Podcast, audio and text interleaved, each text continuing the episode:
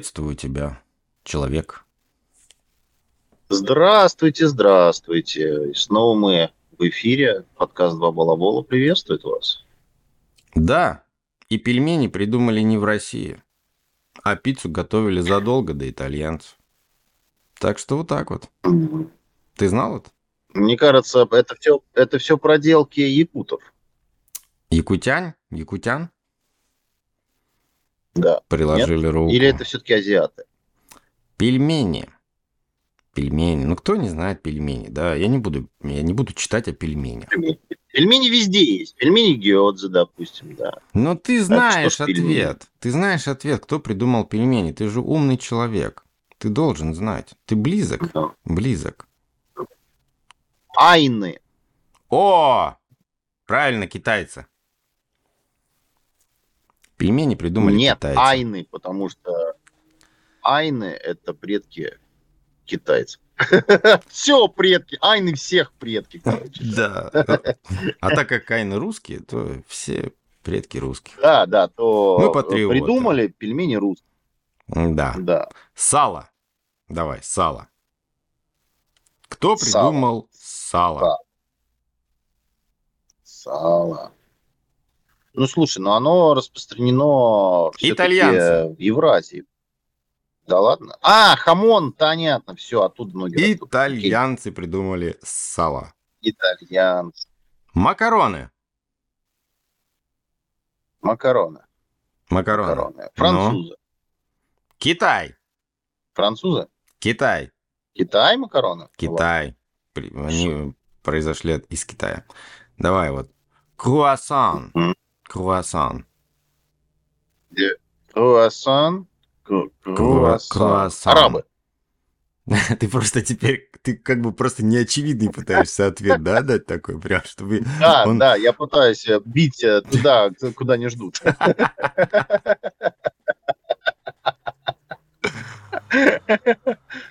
Впервые выпекать сдобу в форме полумесяца стали в монастырях Австрии в далеком 16 веке. Ну да.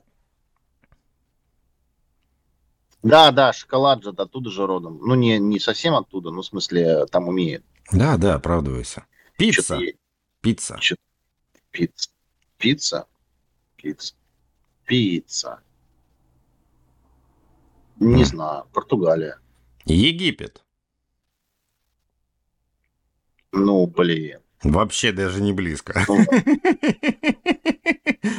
Я был ближе по поводу круассана. Идея, рас- идея раскладывать на мучной лепешке разные начинки пришла в голову египетским воинам в V веке.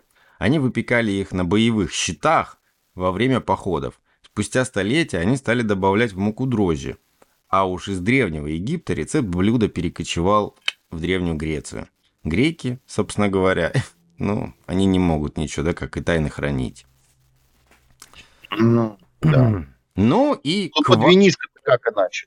Самое любимое, российское такое, да, Russian, ma- made in Russia. Квашеная капуста. Вот. О, квашеная капуста. Капуста. Капуста. Слушай, ну капусту на Русь-матушку завезли. Подождите, ее здесь как бы, по-моему, это и не было, капусты-то. И А, давай, ну давай, хорошо. с- люби- Брюссель! Брюссель! ну любители капусты. Ну в, како- в, в какой стране в этом мире больше всего, после там России, например, СНГ, едят капусту? Ты знаешь ответ? Ты точно знаешь. Ну, не выспался. сложно. Правильно, Китай. А, понятно. Первую капусту... Хотя, в принципе, на них не похоже. Первую квашеную капусту нашли на, на, на строительстве китайской стены. Замуровали, ли? Ну, типа того, да, как их еще находят, как их находят. А, хорошо, следующее. Мороженое. Ну ты вообще что-то меня сегодня заваливаешь, товарищ. И у нас в топе, в топе опять Китай. Первыми замораживать Китай, фруктовые и ягодные сиропы стали китайцы 4000 лет назад. Оттуда рецепт мороженого попал в Персию, а с приходом Александра Македонского в Грецию. А, следовательно, если в Грецию что-то попало, то это попало везде. Везде, да, да, да. Вот, Реки все продали. вот про следующее ты, возможно, как бы поймешь, что тут что-то не так. Ну, ты, наверное, знаешь. Салат Цезарь. Ну, конечно же, это не Рим. Ну, слава Хотя, богу. может быть, и Рим. Я помню, что Цезарь, я, я, я читал на эту тему, как он появился, когда у одного из поваров все свалилось как-то, по-моему, в одну кашу, и он не, не, не, не, не. В общем, салат не то. Цезарь к Юлию Цезарю не имеет никакого отношения. Ну, ты это Нет, понимаешь. не- это это не я нет, знаю, не я знаю. это. Не, нет, я для других говорю, для тех, кто не в курсе, кто в танке. Вот. Ну, На самом деле конечно. Цезарь – это мексиканское имя. Обычное мексиканское имя. Цезарь. Ну Цезарь, ладно, мексиканский салат? Да, повар. Повар из, из Мексики утащили. Его готовили в Мексике давным-давным-давно. А впоследствии Странно, что он не острый. повар итальянского происхождения а, в 1924 году Джулио Сезар? Цезарь Кардиани, Кардини, А, Кардиан. оказался в непростой ситуации, собственно говоря. И он повторил просто мексиканское блюдо. Так что Мгм. такие дела. А, нет.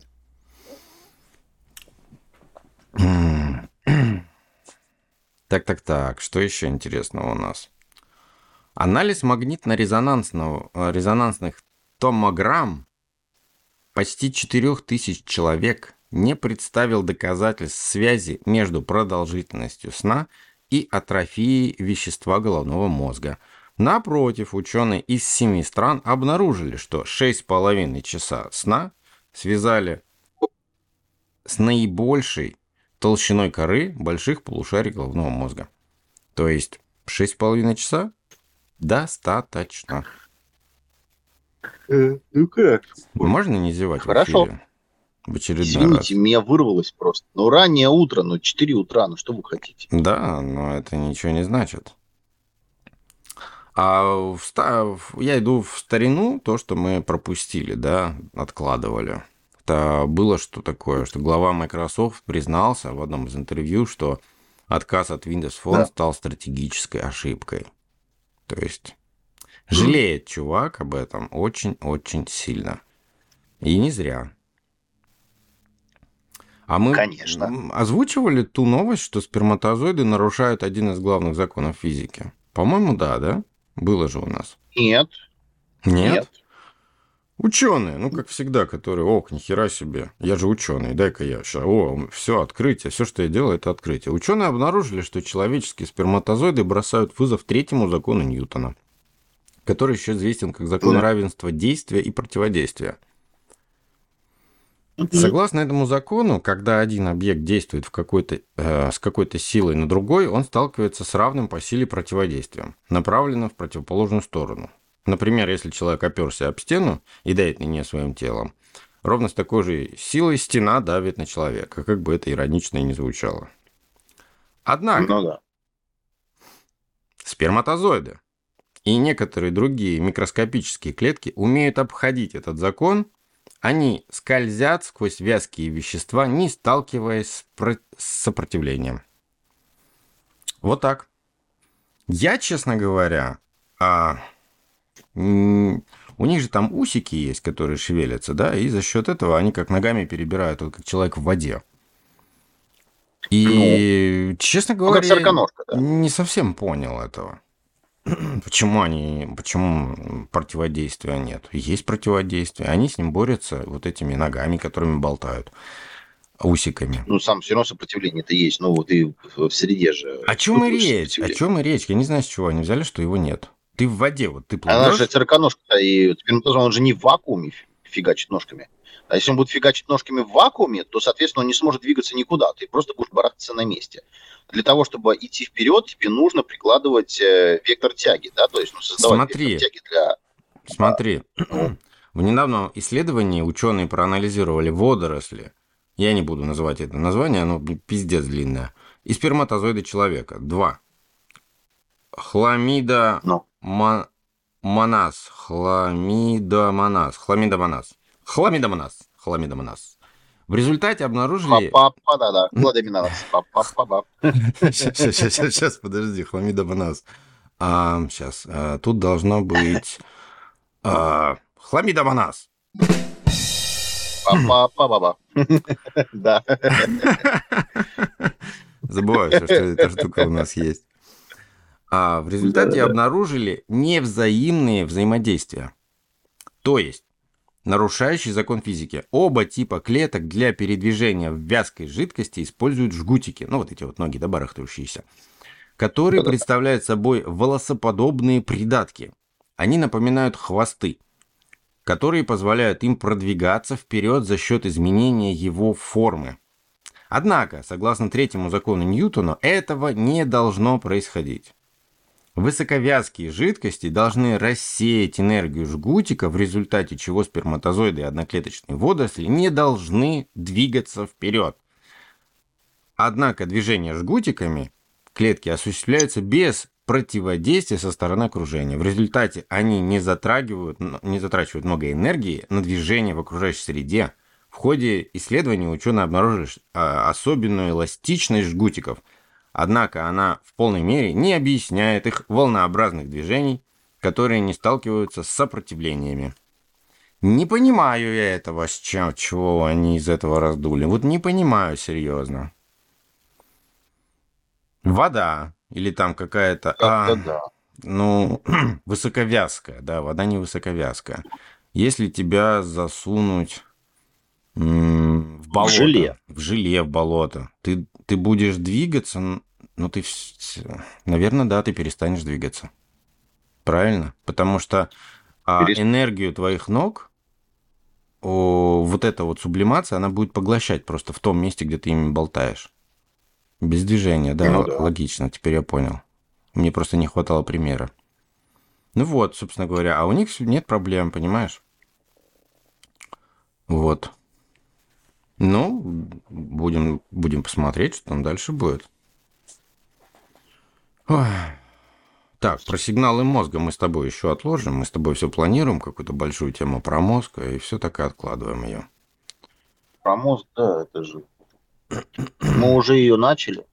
Да, да нет еще. А это было в неизданном, да? Это... Не, не, не, это не, мы не начинали про мозг, мы просто так разговаривали. А немецкие ученые из университета Фридриха Александра э, в, в Эрлангене и Ньюн, Нюрнберг, да господи же мой, просто можно было сказать, да, ученые немецкие. Просто ученые немецкие, да-да-да. Создали, испытали самый крошечный в мире ускоритель элементарных частиц. Длина вакуумной трубки в которой происходит ускорение электронов, всего 0,5 мм, что в 54 миллиона раз меньше размеров другого ускорителя, большого андронного коллайдера, Андрон, который расположен коллайдер. на другом конце шкалы этих научных приборов. Но малютка нужна не для науки, а необходима для медицины. Вот. Я думал, для развлечений. Ну, и это тоже. Плюнуть в глаз электроном. Ученые, ученые, немецкие ученые, ученые из Германии, а хотели бы из увидеть, города увидеть свой прибор в качестве инструмента для борьбы с опухолями внутри человека. Это была бы намного более щадящая терапия, чем традиционная радиационная. А забавно звучит. Традиционная радиационная. Так игриво можно так людей вот. как бы так на химиотерапию зазывать. А приходите к нам, у нас традиционная, радиационная. На-на-на. Да. А вы хотите нетрадиционной немецкой медициной полечиться? С К- трубочкой. Крошечный ускоритель мог бы располагаться на конце эндоскопа и стать своеобразным оружием в борьбе с этим смертельным заболеванием и непосредственно на месте. Вот. Не знаю, чем это кончится все. А про... Помнишь про... Я тебе говорил про, по-моему, про Альцгеймера или какое-то заболевание, которое ученые научились э, этими самыми электрическими токами, да, бить, помнишь? Там под разными углами. Ну, что такое. Да, направляли да. и били как бы там в мозжечок, по-моему, куда-то, и типа восстанавливали тем самым там память или что-то такое. так вот, американские ученые как бы описали случай улучшения симптомов атаксии, то есть нарушения координации движений, возникшей после инсульта, мозжечка. После курса транс краниальной магнитной стимуляции на протяжении 12 лет, а, ну, собственно, это предыстория, на протяжении 12 лет мужчина не мог подняться со стула без посторонней помощи, однако смог сделать это после 5 дней стимуляции. А, и все дело магнитной стимуляции. Прикинь? Ну, это близко к тому, что мы про электричество разговаривали, то же самое. Ну, то да, есть да, да, потенциал вот это вот магнитов и микротоков, он огромен на самом деле, как бы мы не стебались в предыдущих Конечно. подкастах. Конечно. Поэтому вот такая вот вещь. Молекулы жиров в клетках помогут диагностировать рак кожи с 95% точности. Ученые предложили выявлять рак кожи с помощью оптического метода – позволяющего неинвазивно анализировать биомаркеры заболевания в клетках, используя в качестве таких биомаркеров молекулы жиров в составе клеточных мембран. Авторам удалось с точностью, более 95% отличить здоровую кожу от ткани с новообразованиями. Предложенный подход поможет улучшить диагностику рака кожи на ранних стадиях. Результаты исследования по поддержанного грантом Российского научного фонда, опубликовано в журнале Molecular Science. Вот. Видимо, наши. Раз наши поддержали. Ну да. Логично, правда? Очень. А, э, Слишком. А вот следующая новость, она, конечно, хай-течная, но она какая-то какая бредовая. 17-летний парень по имени Ли Хуанг создал монитор Язиай. Язиай. Они любят, они любят такие названия. Это да. вот когда ты скачиваешь... Простые названия. Да, ты берешь там, у тебя какой-то девайс, например, да, вот там, ну, какой-нибудь там китайского аппарата какой-нибудь. Вот у меня, например, провод с камерой на конце, да, да или там какой-нибудь. И он называется Ксинья или что-то. А я никогда не мог по-английски выговорить слово глаз. И, а китайцы могут спокойно глаз выговорить. И у них вот такие все названия, честно говоря. В общем, создал монитор, который почти не нагружает глаза и обладает высокой энергоэффективностью. И в качестве подсветки он использовал естественное окружение, окружающее освещение. То есть чувак сделал... Я думал, гриб... Монитор. Я надеялся. Монитор. А, с естественным освещением. Ты понимаешь, насколько это вырви глаз? Вот сейчас просто ну, ради да. прикола, ну ты не можешь вот просто взять, нажать кнопку на мониторе и выключить, э, ну свет, да, подсветку у тебя глаза не то, что будут расслаблены, у тебя глаза так напрягутся, что это ж, ну, представляешь, да, ты не видишь ничего, ты всматриваешься в это, а если а еще да. и бликует, то это вообще жопа. Тут так и написано. Правда, использовать такой монитор получится исключительно днем. Да, да, да. Ай, боже ты мой. Что только не придумывают, просто от нечего делать. Главное, зачем? Ну, это как, это что-то, знаешь, похоже на чернила, знаешь, вот это вот. Помнишь, это хайп в свое время был с э, чернилами-то? Он продолжается. Ты в курсе, что чернила-то уже есть э, цветные? Сейчас уже даже Цветы уже большого размера уже не так дорого стоит, что-то можно купить на этих чернилах. Чернила классные, на самом деле, мне очень нравятся. Ну да, естественно, да. нужна внешняя подсветка. Вот у меня электронная книга на чернилах уже какая по счету, да, даже не знаю, сбился со счета. Блин, это потрясающая вещь. Просто потрясающая. Чернила, все, все четко. Все хорошо видно, как будто настоящая бумага, знаешь. Качественная бумага. Ну, да. Так что... А с учетом того, что книжечки можно скачать на флибусте, Да. Кстати, я для тех, кто читает, уточню, что есть сайт flibusta.iz, это правильный сайт, а есть flibusta, по-моему, .info или или сайт, или что-то другое. Короче, это все подстава от какой-то платной э, либрусика какого-то или еще что-то. Короче, клон сделали. Либрусик. А, сделали клон флибусты, да, пиратского нашего любимого книжного сайта. И на нем все сделали, все абсолютно то же самое. Они просто его скопировали. И там, вместо того, чтобы скачивать, они все книжки обрезали. Все книжки обрезали до такой степени, что, ну, ты там первая страница есть, а следующая страница, типа, зайди на сайт вот этого Либрусека или куда там и заплати за полную... Представляешь, какие сволочи? Так что ну, будьте, вообще... будьте внимательны, потому что флибуста, она только одна. По-моему, флибуста.из. Надо уточнять, когда качаете, и будьте внимательны с этим делом. Когда качаете, если всем валом качаете кучу книг, то лучше сначала первую посмотреть, вся ли она там в, количестве в своем. Вот. Что еще? Компания Archer Aviation сообщила о состоявшемся первом полете прототипа электрического аэротакси с вертикальным взлетом и посадкой Midnight – предназначен для одного пилота и четырех пассажиров. Ну, то есть, на самом деле как-то... Электролет. Как-то странно, да? Вот если ты видел старые картинки, да, а, когда там, например, же, вот, вот квадрокоптер, это же не новая история абсолютно. Там в начале прошлого века эти квадрокоптеры были. А, по-моему, даже родом из СССР был какой-то один из первых квадрокоптеров. Я просто его не... Давайте вспомним про Сикорского.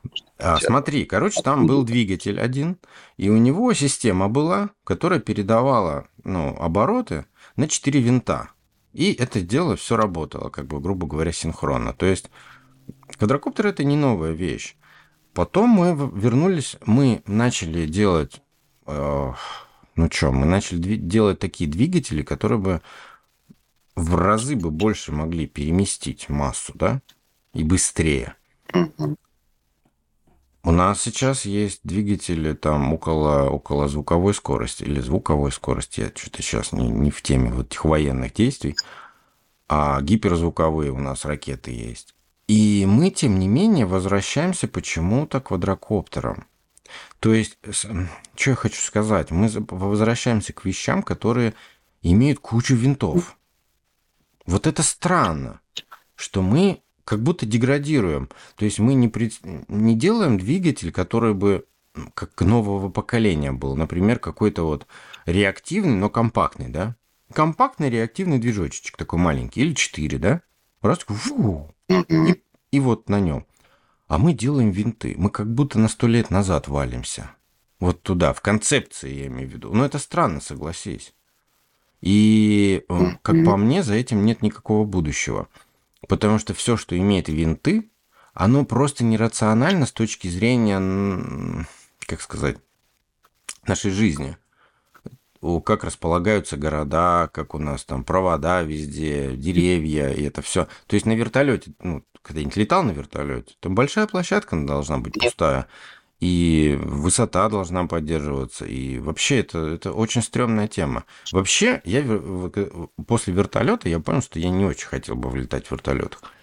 От такой вибрации, Дима, тебя еще полдня, еще полдня трясет тебя от этой вибрации. То есть, да, я серьезно тебе говорю, там неистовая вибрация. И вот возвращаться к этому, я, честно, и я этих инноваций просто не понимаю. Ну, возможно, я что-то не понимаю. Мне кажется, мы должны были бы шагнуть куда-то в более такое в пространное будущее. Как знаешь, есть э, вентилятор безло, безлопастной. Видел? Обычный вот э, комнатный вентилятор, да, в нем нет лопастей. А вот как концепция такого летающего, летающей тарелки, не знаю. Ну, это ладно, это такое. А Microsoft планирует убрать из своей операционной системы меню «Пуск». Об этом лично заявил генеральный директор компании Сатья Наделла. По словам Наделлы, вместо привычного меню «Пуск» в Windows появится кнопка для запуска ИИ-ассистента «Копилот». Он уже есть в свежих сборках Windows 11, но доступен лишь в ограниченном виде и в ограниченных странах. Вот. То есть винда потихонечку превращается в macOS. Да. Ну, а что делать? Ученые. Обычно на морские экосистемы негативно влияет сгорающее топливо и шумы от судов. Особенно это проявляется на ледовых маршрутах. Ученые предложили снижать эту нагрузку, имитировать природные явления. Донные мины мини-бомбы. То есть, Вообще закрутил. да, то есть До, донные ми- ми- мины мини-бомбы? Донные мини-мини-бомбы. То есть их очень... Нет, При- мины-мини. Причем это наши российские ученые считают, что сгорающее топливо и шум очень негативно влияют.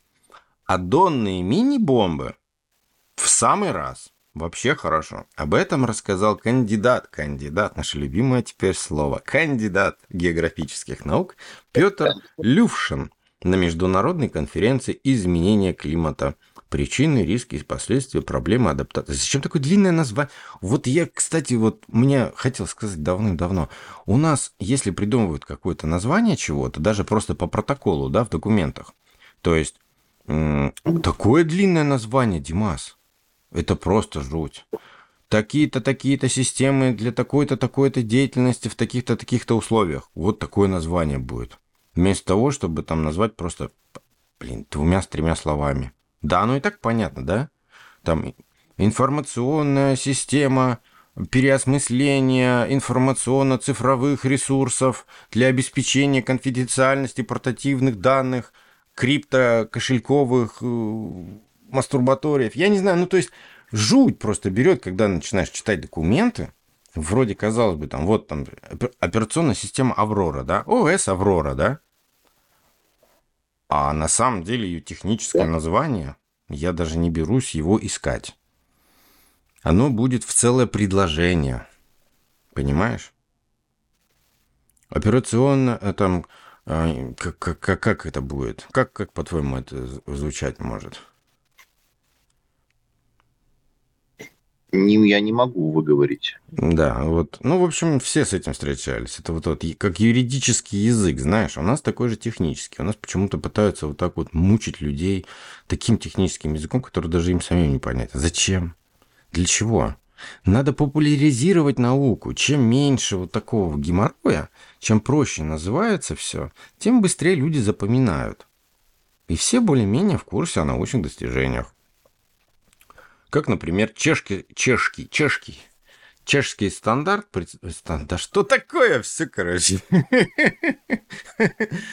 А, А, Че-че-че. Я, я, я, я, че. сегодня жгу. Чешский стартап. Стартап, все-таки я дошел. Чешский стартап. Чешский стартап. Тут просто можно... Тут в этих двух словах чей, шей, с, все вместе. А безумно трудно. Чешский. Ну давай быстро скажи. Стартап из Чехии, можно сказать? Нет, скажи, как я. Стартап из Нет, Чехии. скажи так же. Чешский стартап. Чешский... да. То есть я один такой, блин, не сегодня? Ну, молодец. Ну тогда ты и читай эту новость. У тебя же есть копия. Где копия? Копия у тебя есть. Где? Я тебе скинул приложение, Где? я тебе скинул логин, пароль. Ты видишь то же, что и я, да? Видишь Нет. ведь? Правильно? Нет, не Вот именно, потому Нет. что ты не делаешь ничего, что я тебе говорю делать. Спасибо. Вот Я- копилот. Копилот, блин, Microsoft ты.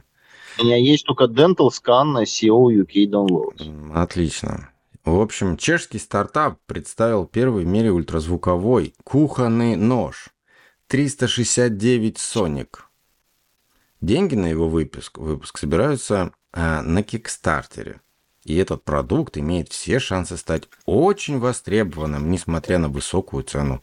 Его разработка велась аж с 2017 года. 369 Sonic отличается от обычного ножа примерно тем же, чем ультразвуковая зубная щетка отличается от обычной. А я от себя добавлю, что ничем. Его лезвие продольно движется вперед и назад с частотой 50 тысяч раз в секунду, благодаря чему резать им различные предметы становятся намного легче. В некотором смысле он работает как миниатюрная электропила. А что ты думаешь по этому поводу? Понятно. Ваше мнение очень важно для нас. Ну, миниатюрная пила, шляпа это боярского. Типа, Да, сказать? так же, как и ультразвуковая щетка. Это полная чушь. Это маркетология. Маргидологи. Но просто надо взять и назвать э, как-то это вот э, суперсоник, знаешь. Хотя вот раньше суперсоник, да, Конкорд суперсоник, то там было понятно, почему суперсоник. Там, извините, сверхзвук. Сколько Я там? Три часа и думаю. ты в Нью-Йорке, да, был? Я не думаю, что этот нож, он какой-то действенный. Э, Прям совсем не думаю. Вообще не думаю. Просто вот смотри, почему уль- ультразвуковые щетки, ве- вернее, не, не те, которые ультразвуком бьют, да, а которые щетинки с ультразвуковой скоростью, да, а, теребонькаются. Почему я знаю, я понимаю, что это чушь собачья? Во-первых, потому что ты делаешь движение. То есть а, для того, чтобы ультразвуковая щетка, вот именно вот как бы ну, как, это вообще, это настолько, вообще вот эти щетки настолько вот от начала и до конца чушь собачья, потому что ультразвук, который начинается где-то внутри щетки, а заканчивается на ее вот, э, вот этом волосках. волосках, Вот, да. вот это вот, вот эту весь путь э, уже ультразвука просто не будет. Это во-первых, да?